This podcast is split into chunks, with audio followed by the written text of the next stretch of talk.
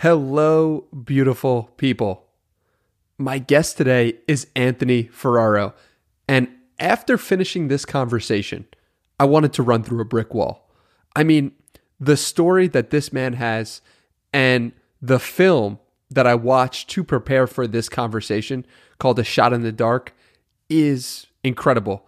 And highly recommend that, as well as just this conversation where Anthony broke down his self talk. He broke down how he gets himself to go harder in workouts. And we touched on his wrestling background and what that was like. Now, Anthony is transitioning to become and is a judo athlete where he is competing for the United States in the Paralympic Games. So, this conversation was an absolute honor.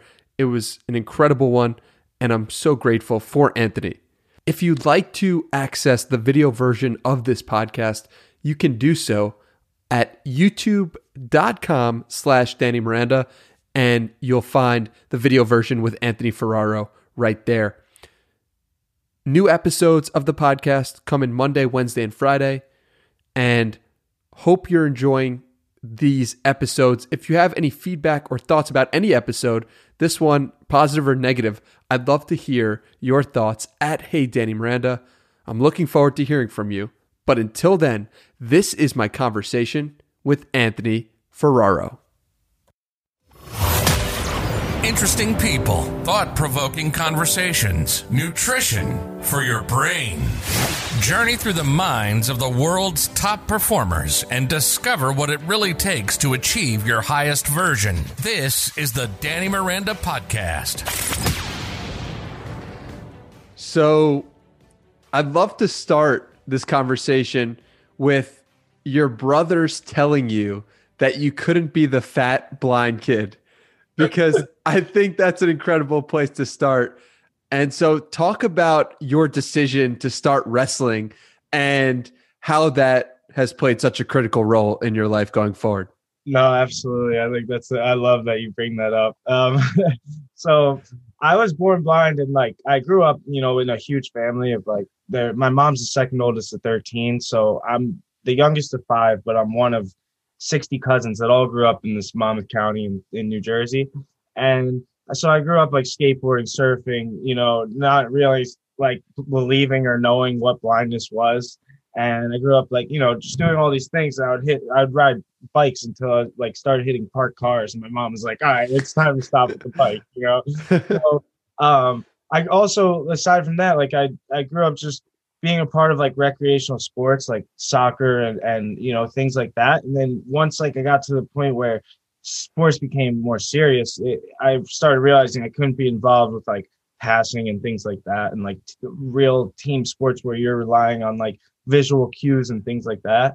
So I also was going to school in Philadelphia at the time, up I from New Jersey to Philadelphia every day uh, to St. Lucy Day School for the Blind, where I was learning to read and write Braille and do all those things like uh, to integrate into the sighted world and be independent in, aspects like that in life. And I, uh, so towards the end of like, you know, by the time fifth, sixth grade, I started getting home. It would be like 4:30. I started getting a little lazy and watching like TV from like two inches away and like just eating junk food and, and not doing much.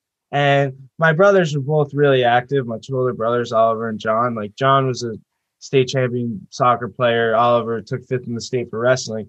And I looked up to them a lot and they were like, Ant, come on, man. Like by seventh grade, I transferred to the public school in my town. So it was like no excuses anymore. So they're like, Ant, you got to do something, man. Like you're blind, but you can't be fat and blind. Like, cause you can do something about being like overweight, you know? So mm-hmm. I took that as like a challenge. And like, first of all, I'm like, screw you guys, you know what I'm saying?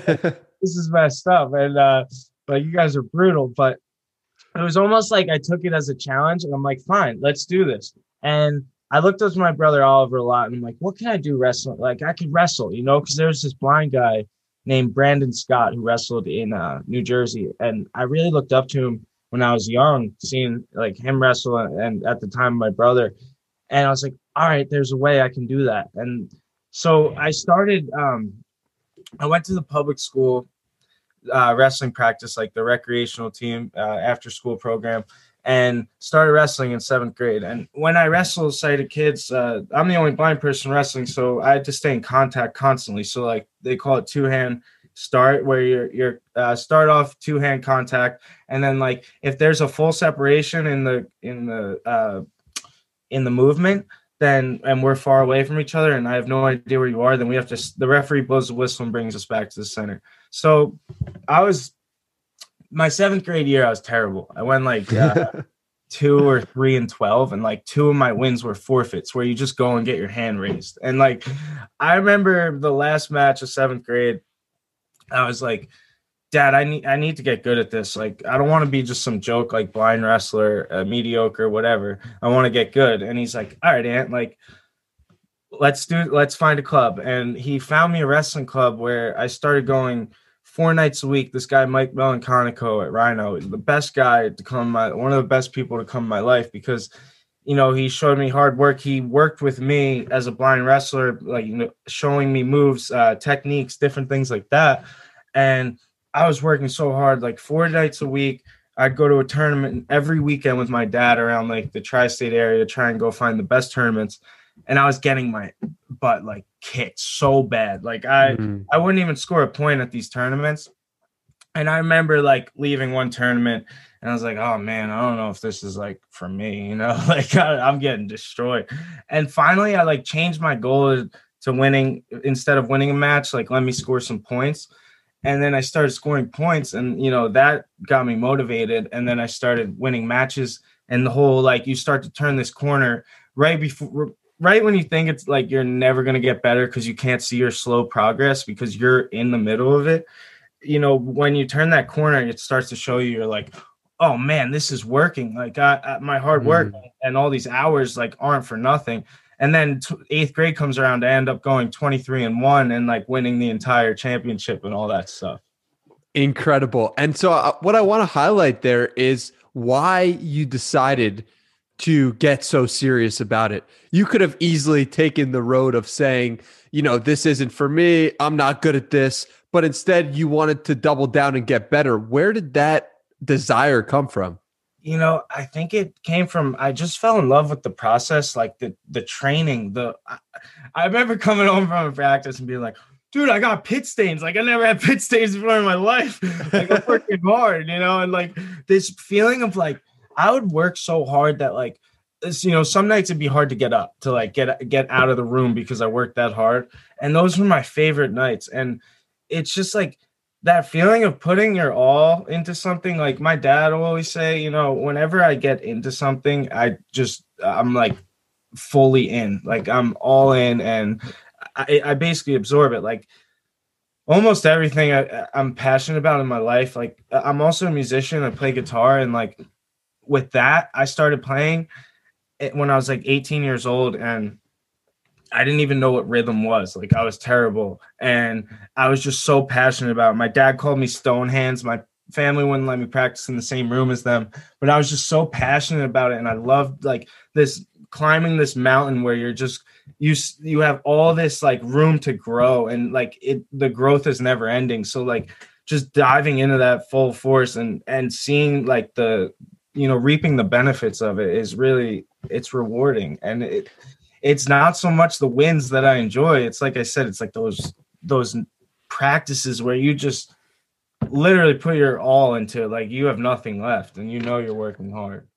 Yeah, and that's something that everyone, all of your teammates at least, talked about in a shot in the dark. Uh, they talked about in the movie about how you were the hardest worker and you were working as hard as anybody. And so, where does the desire to get better, the desire to push yourself, the desire to focus on the process come from? You know, I think it comes from a little bit of like an insecurity of being blind that I have mm. to hmm. catch up with everyone else because I always try to like hide my blindness in the beginning of my life growing up, you know, just trying to like not use my cane to get around. I, I looked like an idiot sometimes, like, but I, I just mm. did hmm. it because I was almost embarrassed. Like I wanted to be like everyone else. And so in order to be like everyone else, I had to work that much harder to catch up because I, I had a little bit of a learning curve, you'd say, like being blind or something. But I had to figure out different ways to get around that and keep moving forward. Yeah, that makes sense. And what happened, interestingly, in the movie was like, you know, the most heartbreaking part about it was the critics and the people who were just talking poorly about you just trying you were just trying your best in the moment to to do as best you could. So how did you emotionally deal with parents believing you didn't belong and and the haters? And it was it was oh, hard for me to watch. I you know what's funny? As you say this it's coming back into my life now. I used to have people not believe i was blind and think i was just trying to get an unfair advantage because crazy. Like you know decent at this sport. And even in eighth grade, I uh at my championship match, I was losing 13 to 3 with like 30 seconds left or 45 seconds left. And we're on our feet. And I end up throwing the kid to his back. And, you know, just my my dad taught me, he's like, never give up till the end. You know, you never give up. And so I, I take that with me. And it's like, also my mom is like she she's one of the toughest people in in my life like in a in the best way possible like raised me in you know to be independent and and never give up and that kind of just translates over to everything i do and you know when i was lo- i won i end up winning i throw this kid to his back and pin him the crowd goes crazy. I'm an eighth. I'm like 13 years old, man. I'm so pumped, like you know, but like not really showing it like that. I was always humble every time I won. I never like jumped or like you know did anything like that flashy. And i remember leaving the match like leaving the mat i just won like the whole championship in eighth grade. I'm so excited. The dad comes over to my dad and says your son doesn't belong in this sport. It's unfair to my kid that he has to stay in constant contact. It's an unfair advantage. He should go into the special olympics. He should try some other sport. He does not belong here. And it was like i remember being 13 years old and being like how could you like take away all this hours and hard work that I put into something and and discredit it all to being an unfair advantage where we only have to stay in contact because I can't see you if we're not in contact. Trust me, I'd give you everything I could, everything I have in my life to be on the other end where I have to stay in contact with the blind kid and and I'm the sighted person. You know, it's like I understand that it could change, you know, because uh like it could change someone's style a little bit because people in in high school and things like that are used to like wrestling like far away from each other. But if you study like any high high level wrestling it's like they're always in constant contact and you always have to be in hand fighting and and like constantly going. And it was just like I remember being so pissed off, man. Like my dad, uh, like I learned in that moment, like we really need to forgive people. Like a little later on, obviously, like after I was able to cool off. But it, there's always going to be these like ignorant people in our lives, and we just have to keep going. And it was just crazy. And so How did those haters? It, it, Uh, I got to a point where we were just like laughing at them later on in high school, but like in the mm-hmm. beginning, man, like that stuff used to really irritate me. Like I have good hearing, so like during matches, like coaches would say things that they know I could hear, but they would indirectly say it to me, and then it would get in my head, and like I would kind of like freak out or outlash, like lash out, and I had a little bit of a temper because I was like young and immature, and like you know I'm dealing with all these extra emotions and and and growing up like teenager and it was so much looking back like it was so much to deal with that. Like all i wanted to do was wrestle you know and i deal with so much politics. How did you and your family talk about those situations where you had to deal with people? What what advice did you get from your parents or family in general or your, uh, your they, coaches? they always said like you know you just have to laugh at it. Like you can't take this stuff to heart. Um there's going to be people like that in your life all the time. Like my family's very tough. Like uh, we, you know, we've been through a lot, and we're we're all close, and they've really been a help in my life through that those times. But I'll tell you, like there's been times where I almost thought I couldn't handle it, and just being that young, you know, like looking back at it, like you're at such a growing period in your life and like s- such an absorbing time where you like you're so influenced by the people around you and you have these like people saying all these like hateful things to you but then you know one thing that really helped me get through that as well is like for every like hateful comment, there's like a hundred positive ones, you know. So you can't mm-hmm. focus on the hateful ones. One of the the big parts of the movie was, you know, how this the school, the Catholic, what was the the CSA? What is the Uh, abbreviation? CBA, CBA, CBA. Yeah, how Christian Brothers Academy, how they they denied you and and they they accepted you first and then they said no, you can't come and and that was a real that was hard, hard for me to watch as well. How did you deal with that? Oh man, I, I actually will never forget that day. Um, so in seventh grade, I had a handwritten letter of acceptance. It's the school my both my older brothers went to. My brother, you know, was on the wrestling team, did so well. My brother John was on the soccer team, state champion soccer team, and I had a handwritten letter of acceptance. They were getting my books brailled. Everything was in the process. I'm so excited. I have like the CBA wrestling sweatshirt. Like I'm all pumped, you know. Mm-hmm. And eighth grade comes around. I'll never forget because I lost to this kid in seventh grade. And I remember like wanting to train to beat this kid. Like it was just one of these kids on my list for eighth grade that like I needed to beat, you know, like to know I got better. And I'll never forget. I, I it was a home match and I beat him and I beat him bad. Like I beat him really good.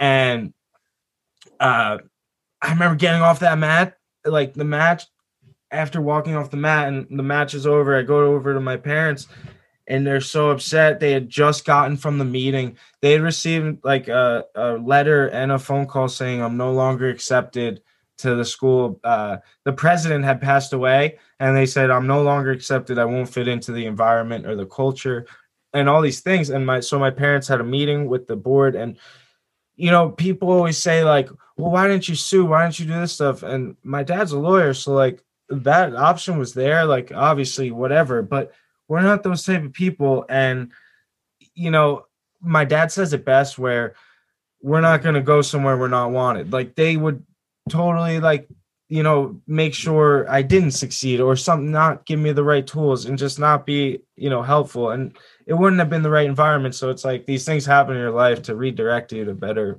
better places really Yeah, so let's talk about those better places and and you end up going to a new school and the coach is highlighted in the movie and a fiery character. He's awesome. And talk the about your you talk about your relationship with your new coach at, at the at the high school and how that impacted you.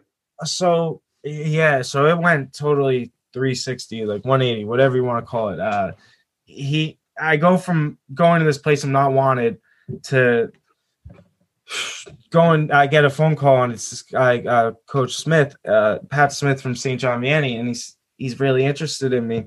And you know he sounds all excited and he goes you know brings me to the school gives me the tour. I'm like i'm like it's a new environment where i'm actually like wanted. And like being in a private school you have to go around some loops to like get being a, a person so-called disabled like to get in that school to get the accommodations.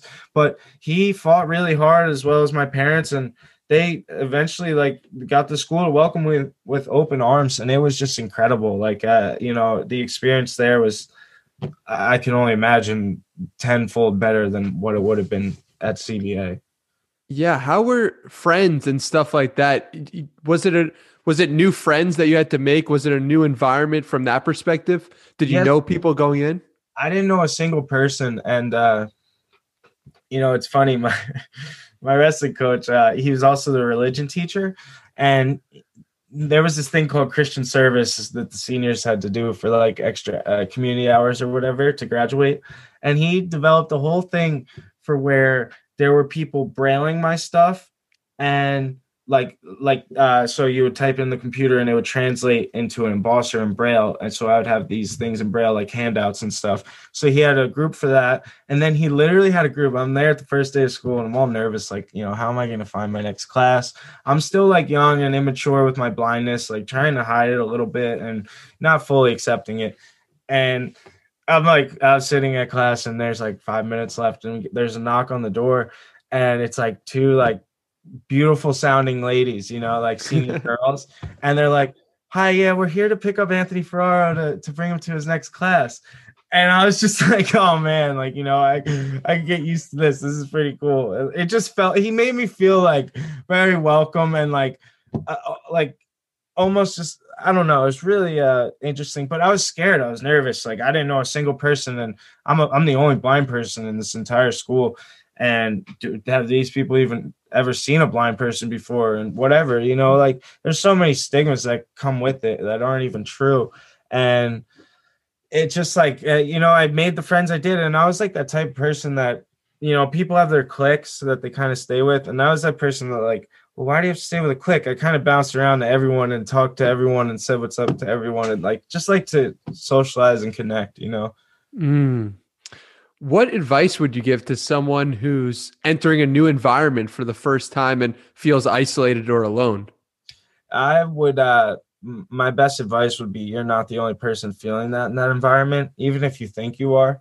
And you know, reaching out to someone, just saying hello to something, someone, you know, asking them how their day is or what what they're into, what they're interested in. Like you never know where that leads and who that person becomes in your life. So just yeah, really, that... you know, being social and and not trying to like hide in a bubble and and create some like little nook for yourself, you know.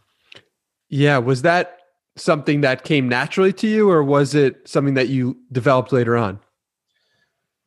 I don't know about that. Uh, I think it just it just happens. Like I I got thrown in these situations. Like my dad always said, like I don't know if you were just like if you're stupid or you just have the biggest balls in the world, and like you literally just do things like you know not even thinking about it, and like why not? Like you never know until you try, type of thing. So it's it's really just that I love being spontaneous. I love just you know being in the moment and just trying to try whatever, you know. I, I love it.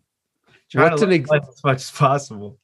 Yeah, I love it, man. What's an example of you either being stupid or having the biggest balls in the world?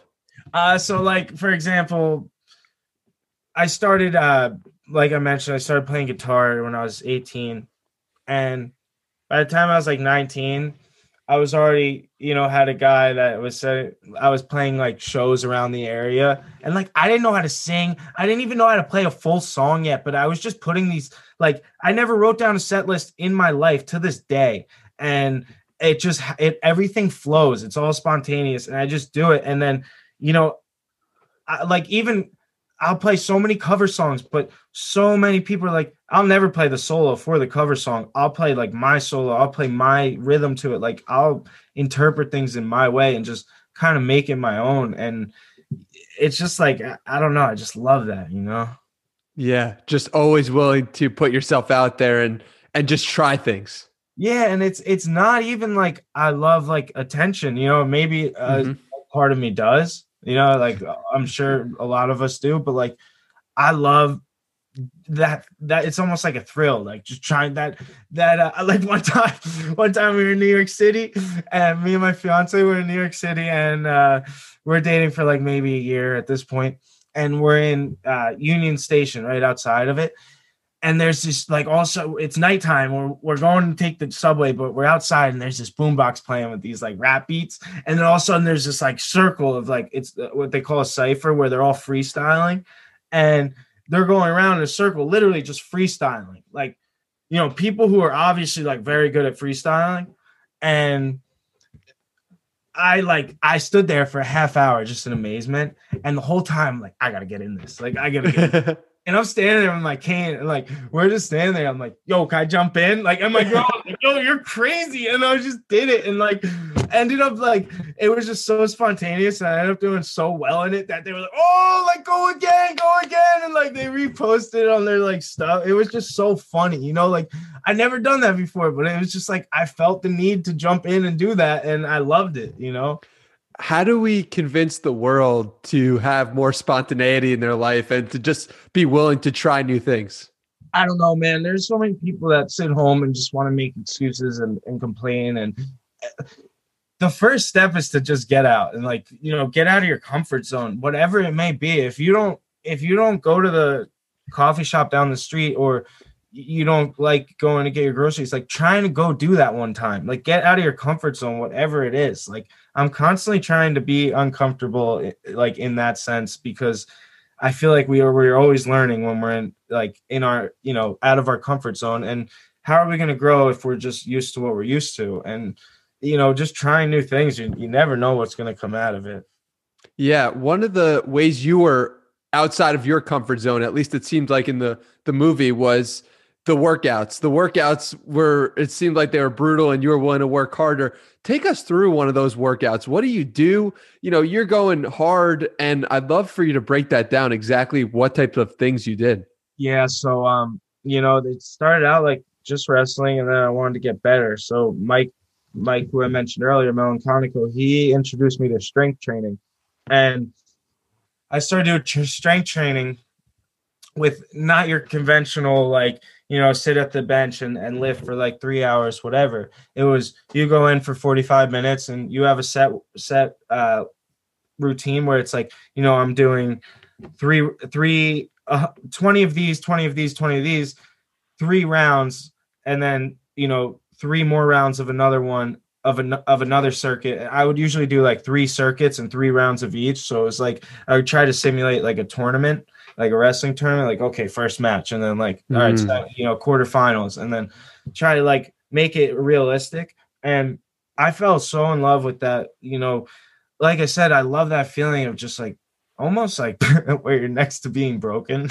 where you're like but you're doing it to yourself in in a positive way and you know there's growth to come out of it and when i you know work like that it's like my routine you know a lot of pull-ups a lot of body work weight stuff a lot of kettlebell stuff. Um i still train like that today like the, the only difference is it's probably just getting a lot harder you know I'm, I'm still going harder too and like i'm like i have a prison set up in my back back of my apartment like outside. I literally have like a, a rusty uh rusty barbell with some weights on it. I have like a couple kettle, like two kettlebells and dumbbell, and then uh, like a Bosu ball and a slam ball, and like literally like I'll just find a freaking heavy rock if I'm somewhere and carry that for as long as I can. Like any way to work out and like feel active and it, you know just there was I remember this time I thought he was crazy. He introduced Mike introduced this thing to our wrestling club called a lock in.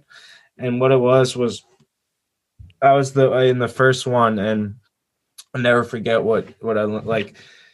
We you go to the wrestling club and you're there for 24 hours, and you know he feeds you and stuff at the proper times, whatever. You bring your snacks too, and you're there for 24 hours. Each hour there's a different workout at the top of every hour and it could take from anywhere from like 10 to 30 minutes you know whatever anywhere from 5 to 30 minutes however you push yourself and you get the rest of the hour to recover and there's 24 hours of it. And I remember wow. like, going through that at two in the morning.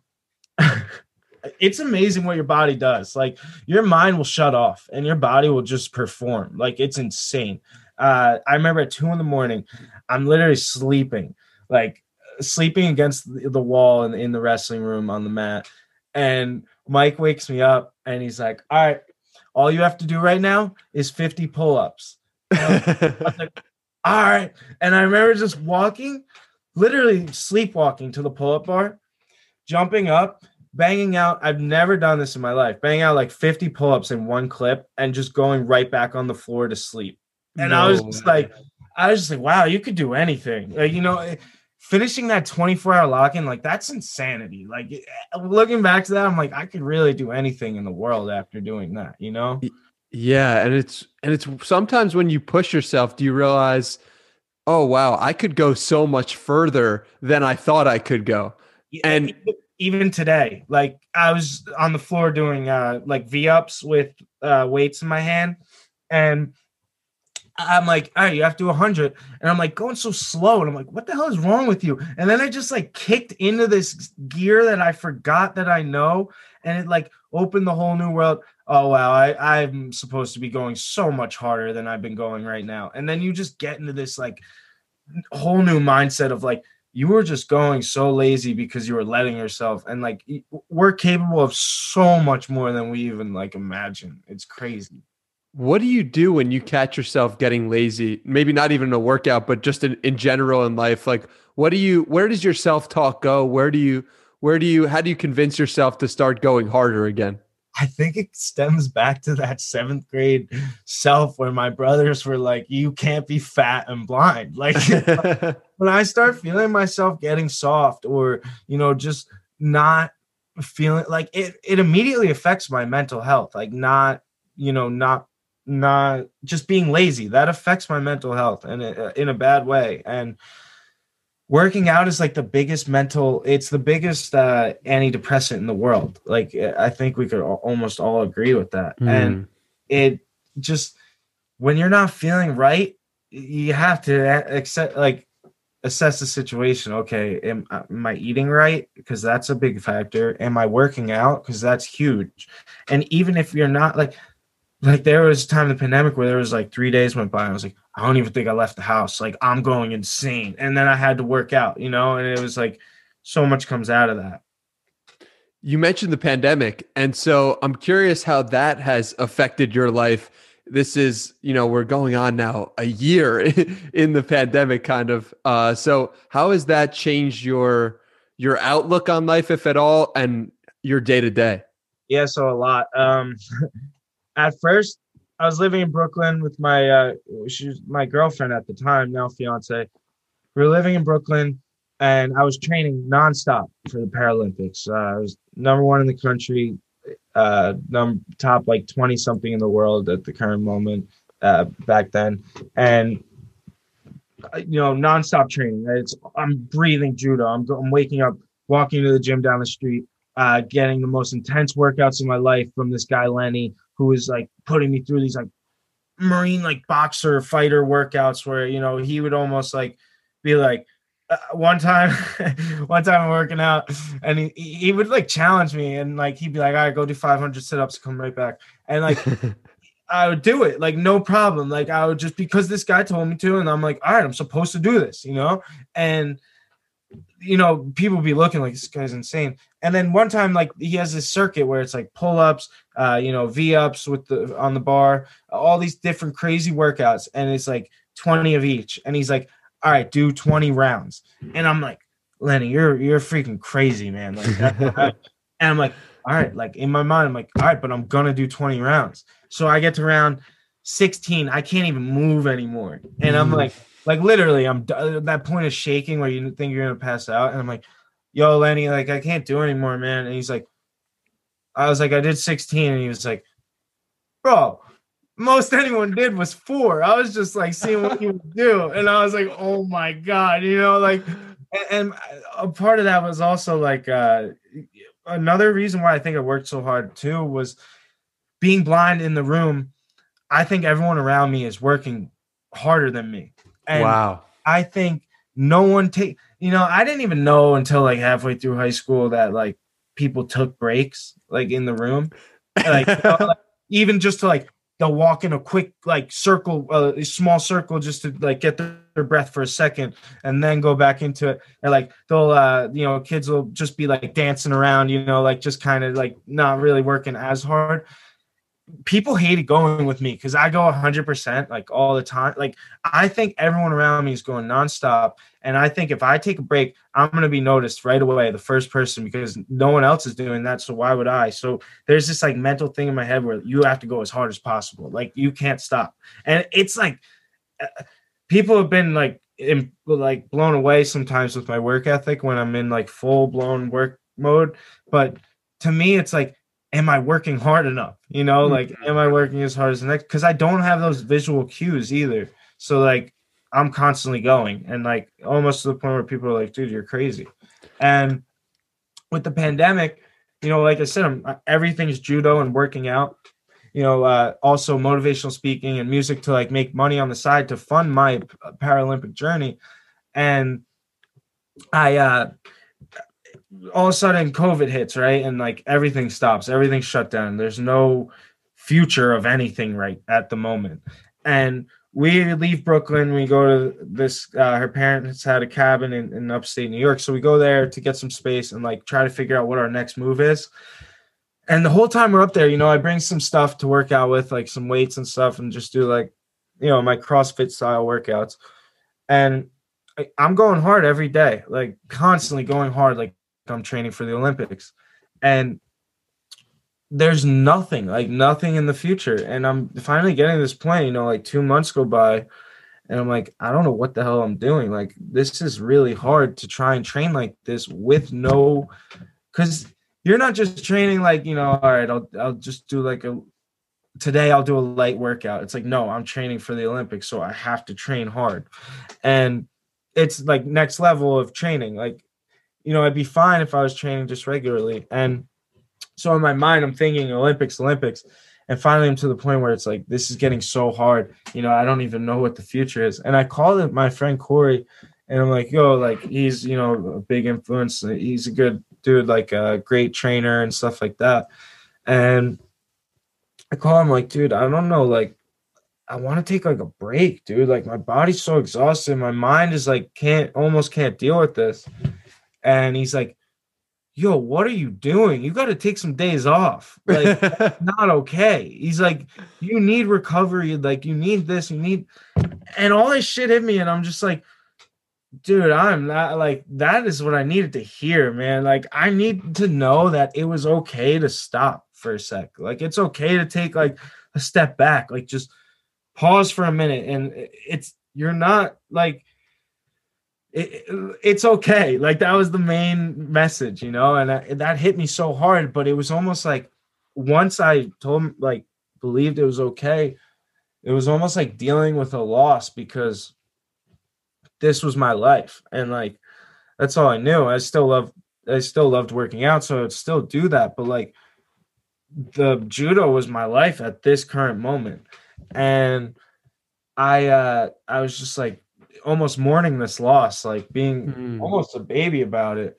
And finally, my fiance's like, you know, you should focus more on your music. And like, I I had that in my mind. Like, I was like, I do want to focus more on my music. So I just started like, so then we end up, you know, moving from Brooklyn. We found an apartment in Spring Lake and uh, get an apartment like a couple blocks from the beach where I grew up. Actually, so same town where I grew up, and like all my family's here.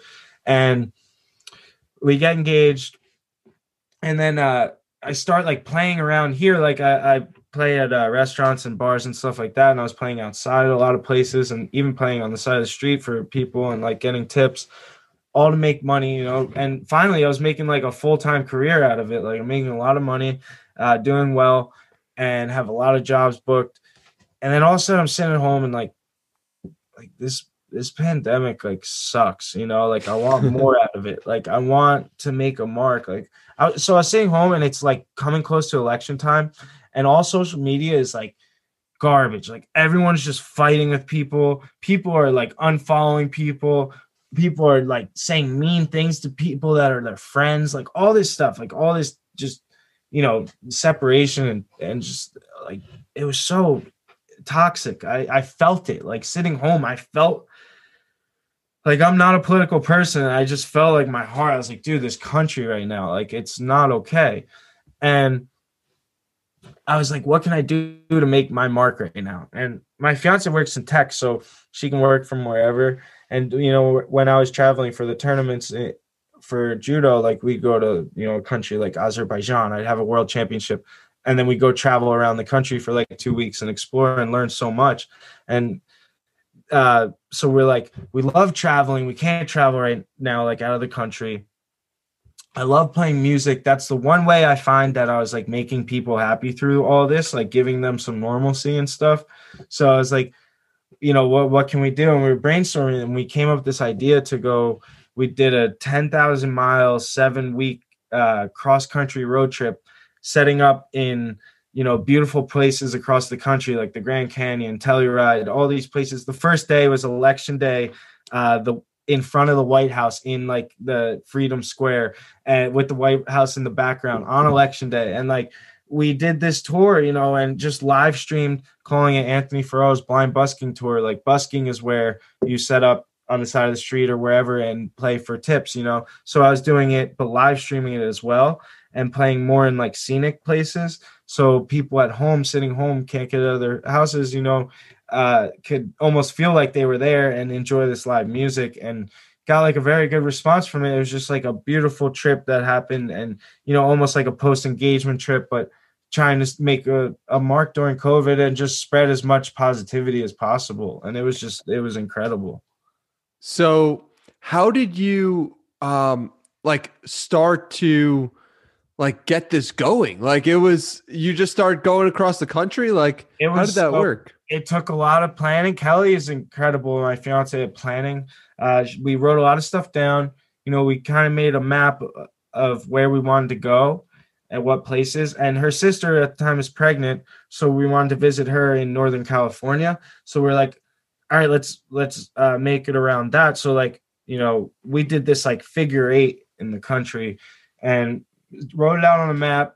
Logistically, did the dates how long we'd stay in each place and then you know booked like maybe four places in advance but that's about it and then just almost winged the rest of it like we had each place we set up we kind of you know felt the vibe of each area and then felt what felt right and then set up there and we did it all through facebook but now we're currently putting it all through youtube all the videos that we collected from that and Mhm. then we're also recapping all on Instagram right now too. And it's just been like it, it was insane. Like it was almost like like I said, it's like you don't know until you try.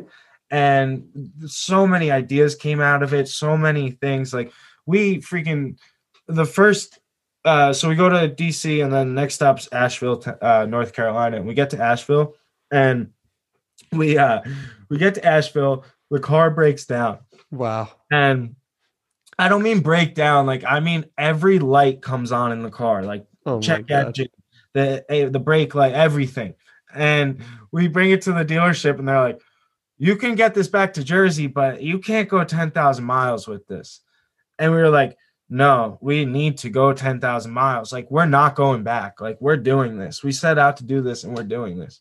And we ended up trading in that that day. We traded the car in for whatever we could get it for. Bought a new Subaru, and just like uh, you know a safer car, a future car for like a family and stuff, and just made this investment and went on with our trip. You know, didn't let these things stop us. Like so many things happened where you know people were so many great things and so many like in, you know things out of the moment. And it was just like we did a podcast during it where we were just like, all right, let's just record like talking about the last stop and then talking about the next stop, what we're excited about while we're driving to the next spot. And it was just like, you know, anywhere from like 10 to 40 minute talks of us talking about each place and trying to give people a, uh, you know, like what the country was like during COVID from a firsthand view. Mm.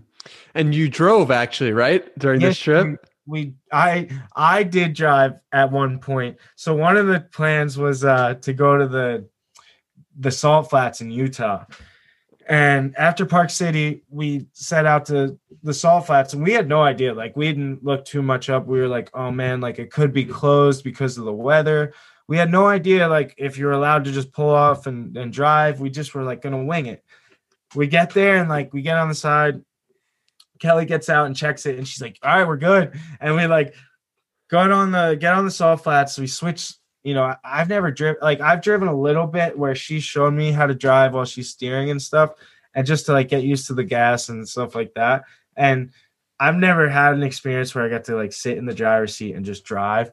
And we get on the salt flats and we switch seats, and I'm sitting in the driver's seat, and I'm like slowly going, and I'm she's like, "All right, go wherever," and I'm like, "Wait." What, I was like, "Are we on them?" And she's like, "Yeah." And then all of a sudden, like in the video, you just hear the car like floor, and I'm like, I just hit the gas so hard, and I'm like so free at this point. Like I've never felt like any of my worries, you know, grief, anxiety, anything like just didn't exist at that moment. I had like the biggest smile on my face.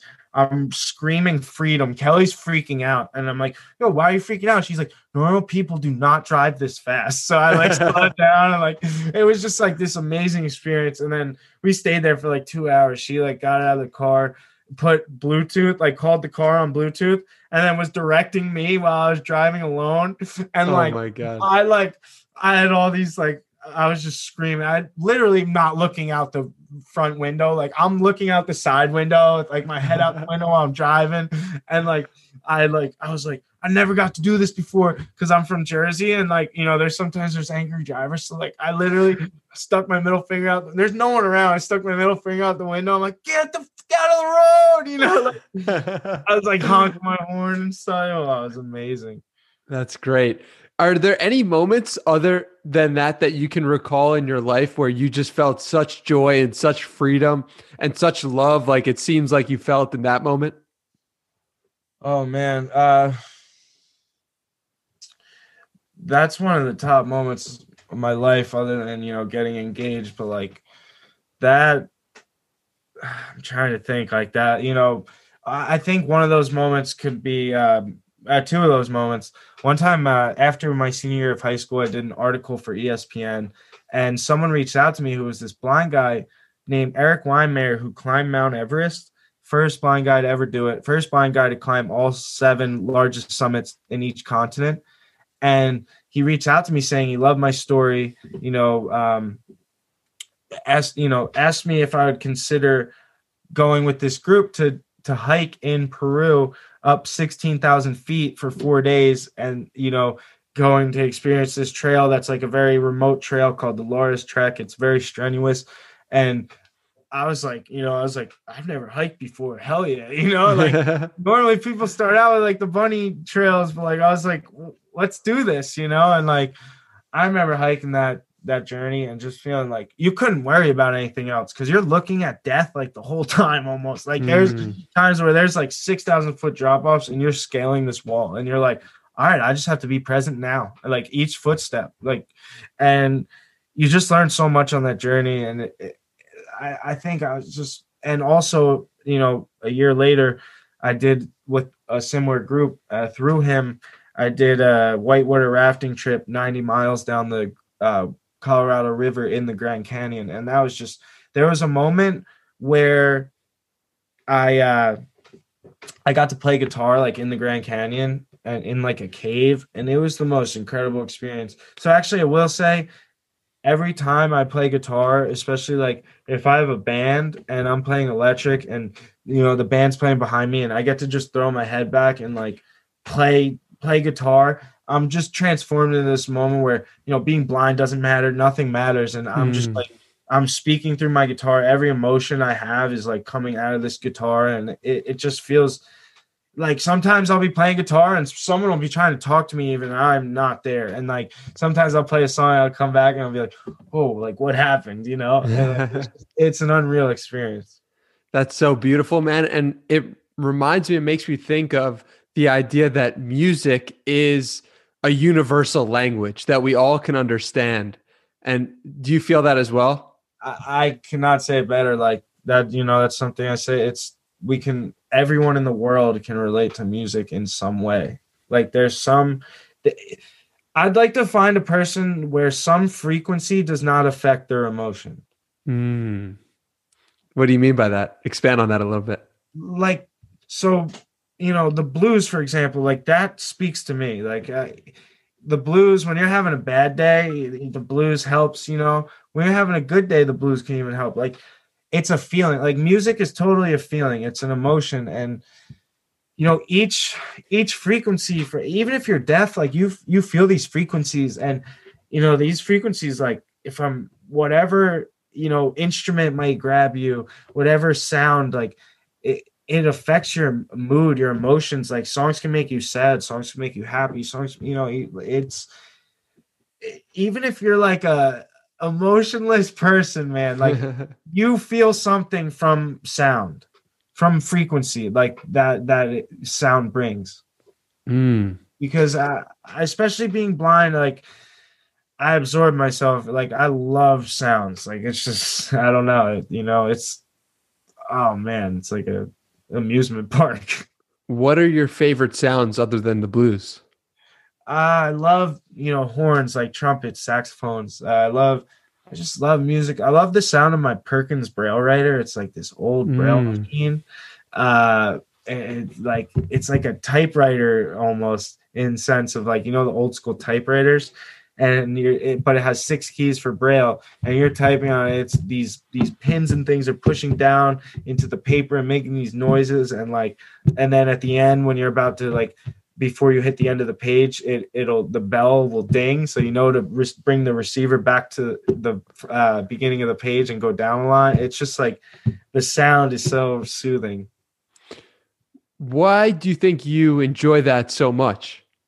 Probably because I've been, you know, it's it's a tool I've used a lot of my life, and Mm. it's almost like uh, it brings you like I think sometimes we can people can uh, you know like even pictures it brings you back to a certain time in your life and like a sound can do the same like that sound brings me back to you know learning braille like typing braille like I remember Mm. all those things being in Philly like all these things being exposed to Wow, that's really I- interesting. I love the sound of rain too like thunderstorms that's like one of my favorite sounds also I love it, man.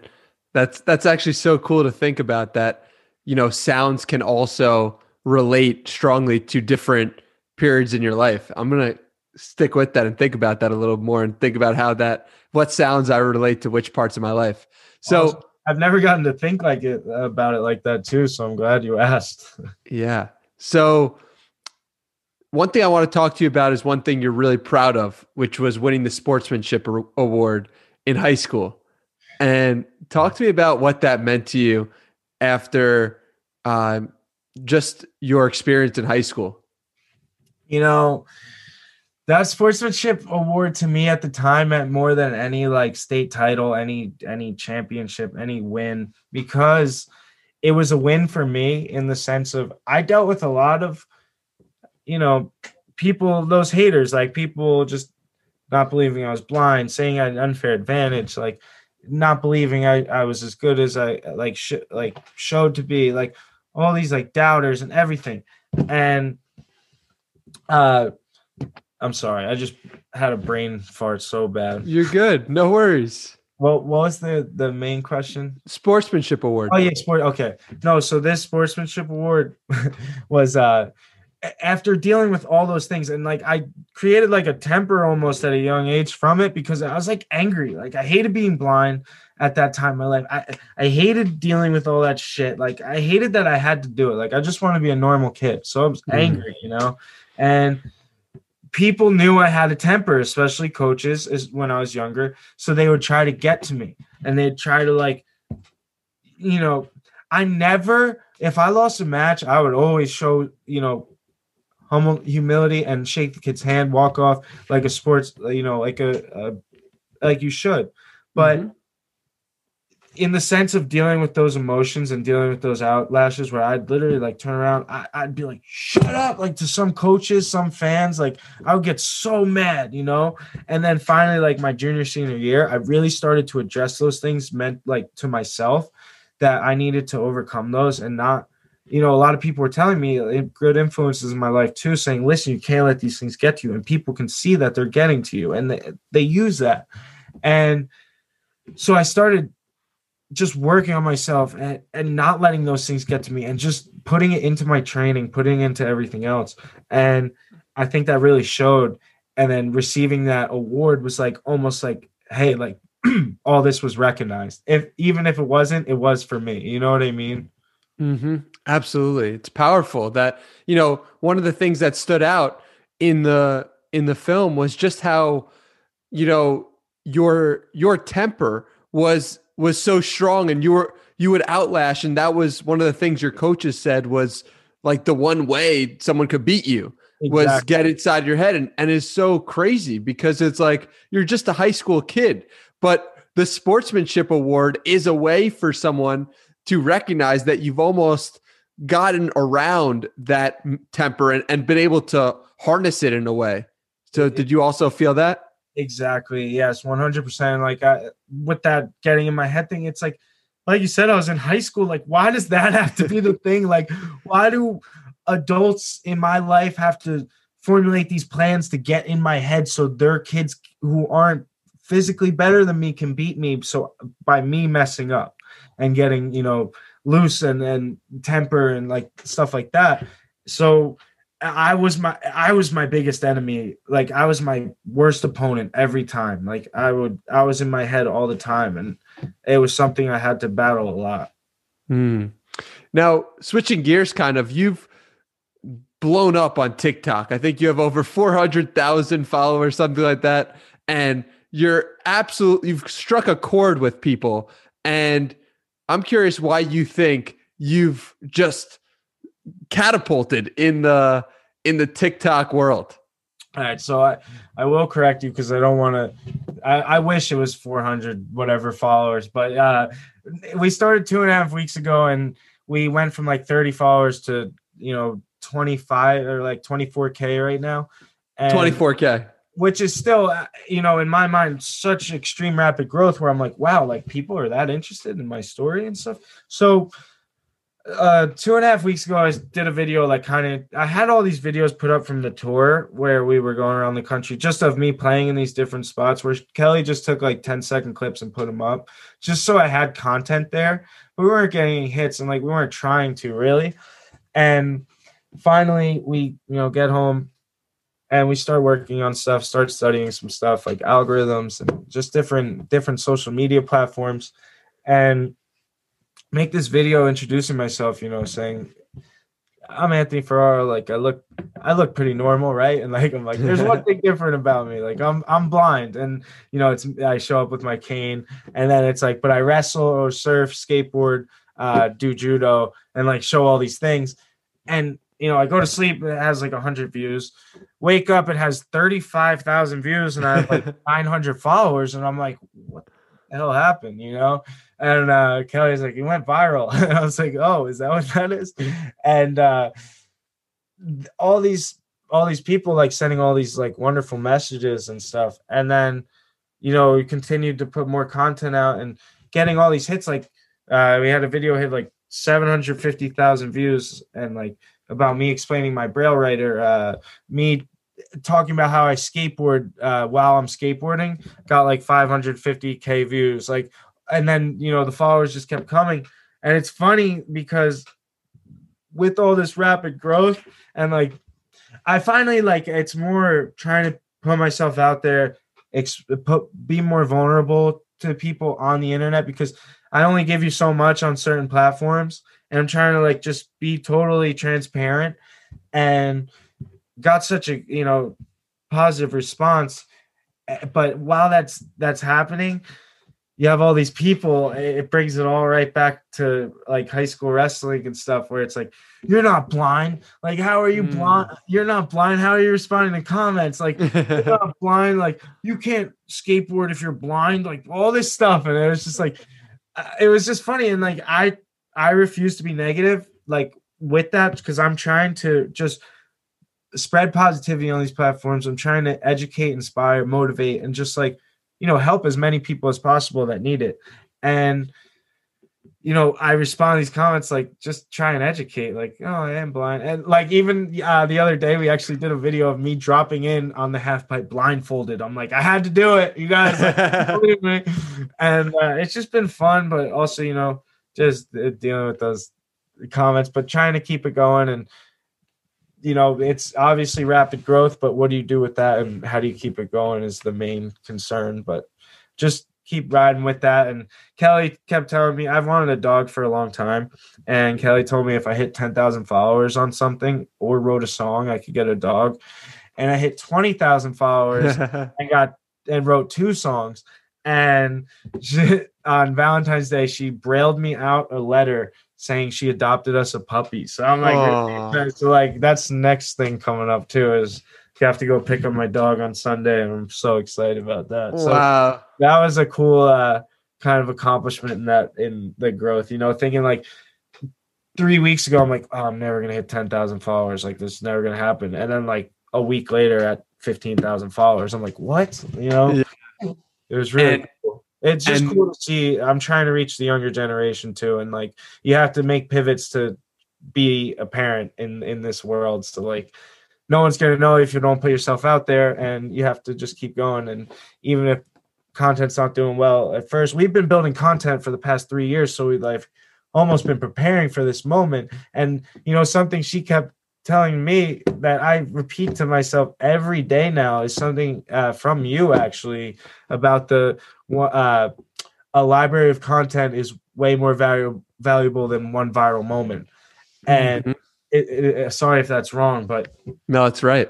Exa- so that has resonated so much that we've just been building and building this library of content. You know, uh, YouTube, Instagram, and and all this stuff. And you see the slow trickle. Like things mm-hmm. are starting to pick up a little bit here and there, and it's like even if it's not rapid, it's still growth and it's still happening. Like over the last week, uh, two two weeks as well. Again, like this is I'm really proud of because it's all organic as well. And you know, gaining Instagram followers is like really hard right now. I don't know why, but I've gained like 500 followers in the past like two and a half week or I, I want to say month, and that was like a real big accomplishment. I think.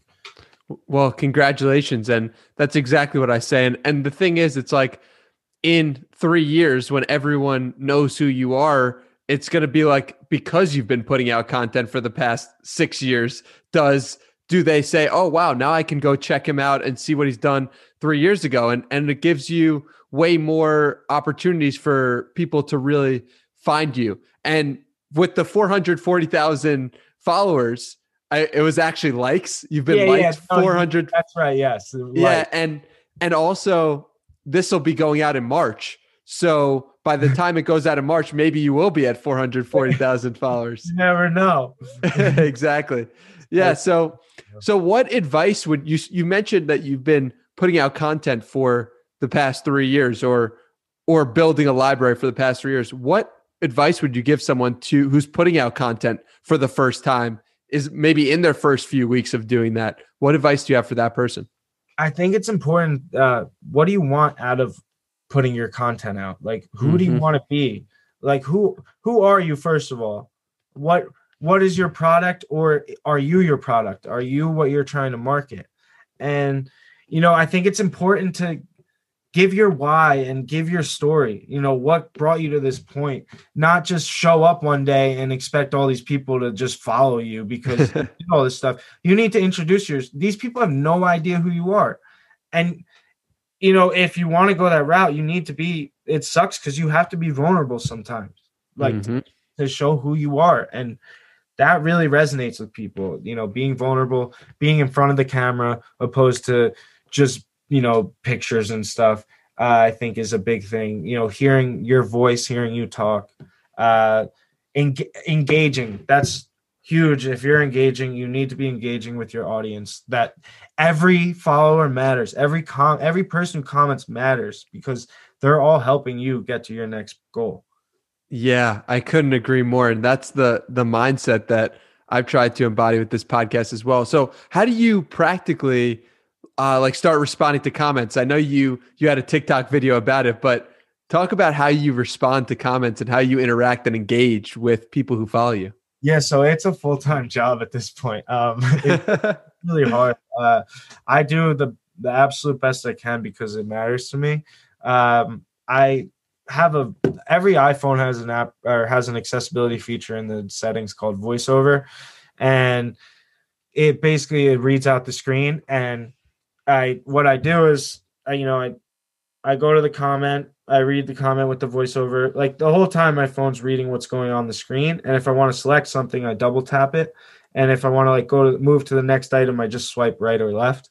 Mm. And uh, I I you know go into reply on the comment, and either I'll type it out on the keyboard or I'll just do voice to text, uh, like voice to speech or text, whatever it is.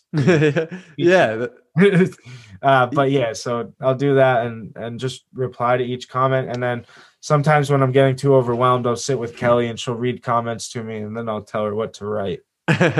yeah, that that that sounds like a good strategy as well. Yeah. Um, so finally, before we wrap it up, you know, what message do you want someone who watches a shot in the dark to come away with? Well, first of all, I just want to say that like a shot in the dark is a complete love story uh, in my eyes because it was filmed by my brother Oliver, who you know he was my older brother, my big brother. He, um, he's a big inspiration in my life, and he like captured all this in my life, my my entire senior year of high school wrestling, uh, dealing with adversity, overcoming challenges, and you know he he believed so much in, in me in what I was doing, and that people needed to see it that he uh he captured all this all independently filmed out of pocket with a partner. And you know two years later when the first 15 minutes of the film gets put together and he's going to watch it he passes away the day before and he never gets to see any of it. And it was just like a huge blow. And after that you know chris the partner came and he he came to the funeral and, and, vowed to me basically saying like whatever it takes i'm finishing this film like for your brother and for you. And he did just that in the next year and a half and we raised like we had to raise money on kickstarter so we he put the trailer and explaining what it was like like how the story behind it. And we had to raise he put like $30000 for the month and we ended up raising that in like four days and six hours and then raising hmm. like $87000 at the end of the the end of the month and we finished the film and it's like a beautiful film like you know basically a it's a gift from my brother and chris for me and it if this film could help one person that's my goal in life. Like you know if you can getting what you could get out of this film is like you know there's life challenges. Life sucks sometimes and like it's real and like there's raw moments in your life where you want to give up and like you just need to understand that it's, it's not an option like to give up. You have to keep moving forward. You have to you know and you're not going to be able to do everything in life uh, by yourself. Like if you look back to my film i had a team of people that were constantly in my ear and pushing me because they believed in me. And you need to find those people in your life because you can't do it alone. And you know it's important to have a team. You know you're not going to go anywhere just by yourself solo with no one. And you know, I know so many people. Last thing I want to add is just so many people ask me like, "What's it like doing these things with a disability?"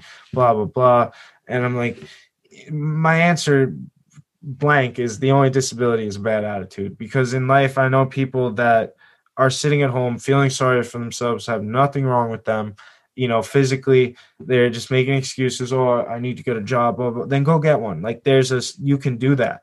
And I know people in wheelchairs that people would see them on the street saying, "Oh, you know, poor blah blah blah in a wheelchair."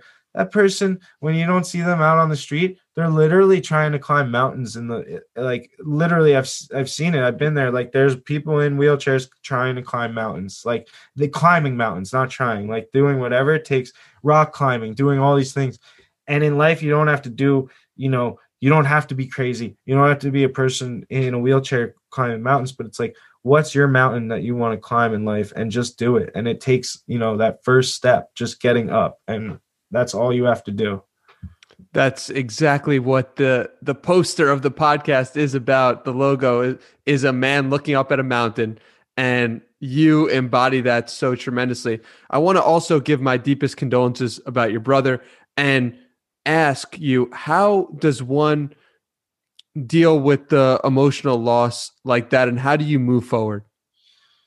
You know thank you first of all and that's a great question because if you find the answer i'll if there's a clear answer i'll take it. But i i've just learned through my experiences that you know you'll never get that why like why is why did this happen? You'll never really fully get that why but you know loss is a normal part of life and it's it's going to happen and it's a cycle of life but we need to understand you know that person's still with us and like it's our job to keep them alive through memories through stories and they're they're fully i fully believe in everything i do that my brother's with me like all my traveling all my competing uh, like he set me up to do all this. I'm like you're an asshole because now i'm left here trying to figure all this shit out and like you just left me no roadmap really you know? He's like here i gave you all the tools you make the map. And it was like but why couldn't we talk about it? You know? That drives me crazy sometimes. Like it literally mm-hmm. will drive you crazy. And my my advice for that person that gets in that deep rut too of like that full dark hole of you know why isn't this person here? Like it's almost like this you know burning urge to just touch that person one more time to just talk to them one more time do anything with them one more time. And like it, it literally will drive a person insane if they completely go down that rabbit hole. Like I believe that you could go mentally insane. So my I I can can't stress hard enough when you're having those days that it's okay to sit there and you know grieve, like feel that sadness, feel the anger, feel the emotions behind it in a healthy way, in a safe space. But it's important after grieving, you know, give yourself a little time, but don't spend days in that grief and get up and walk outside. And even if it's cold out, bundle up, just get outside and you know just breathe in the air, be thankful that you're here, and just enjoy life and just try to be present now and not obsess over the past or cry over the future. You know what I mean? Mm-hmm. Yeah, that makes a lot of sense. And thank you for giving your input. Finally, last question I have for you is what advice do you have for someone who's pursuing the highest version of themselves, whether that's mentally, physically, spiritually? What advice do you have to that person? uh, my advice is set your goals higher than you could ever imagine that you ever believed yourself you know getting to set your goals through the moon because if you fall short you're right on the moon and that's where you're supposed to be and uh, you know i i set my goals so high in life like they're almost un like you know the people will be like that's not like realistic and i'm like Really? Because if I miss this goal, then I'm going to be right here. And that's where I care about being. So, like, I can't get there if I don't shoot to be there. So, like, always shoot past where you're trying to be because you're going to get too comfortable sometimes. I absolutely love it. Anthony, thank you so much for your time. I really appreciate it. Where can people find you if they want more Anthony Ferraro in their life? Oh, thank you so much, Danny. Uh, really, it's a pleasure being here. You could find me at asfvision.com and it has all my links there to a shot in the dark on amazon prime. It's going to be on itunes soon. It probably will be by the time this is put out. Uh, and then also you know there's my tiktok instagram youtube uh, facebook everything's there podcast blah blah blah. So asfvision.com and danny it's really been a pleasure i can't thank you enough for having me on here so thank you for your time my pleasure and it's those links will all be in the show notes at dannymiranda.com slash podcast as well.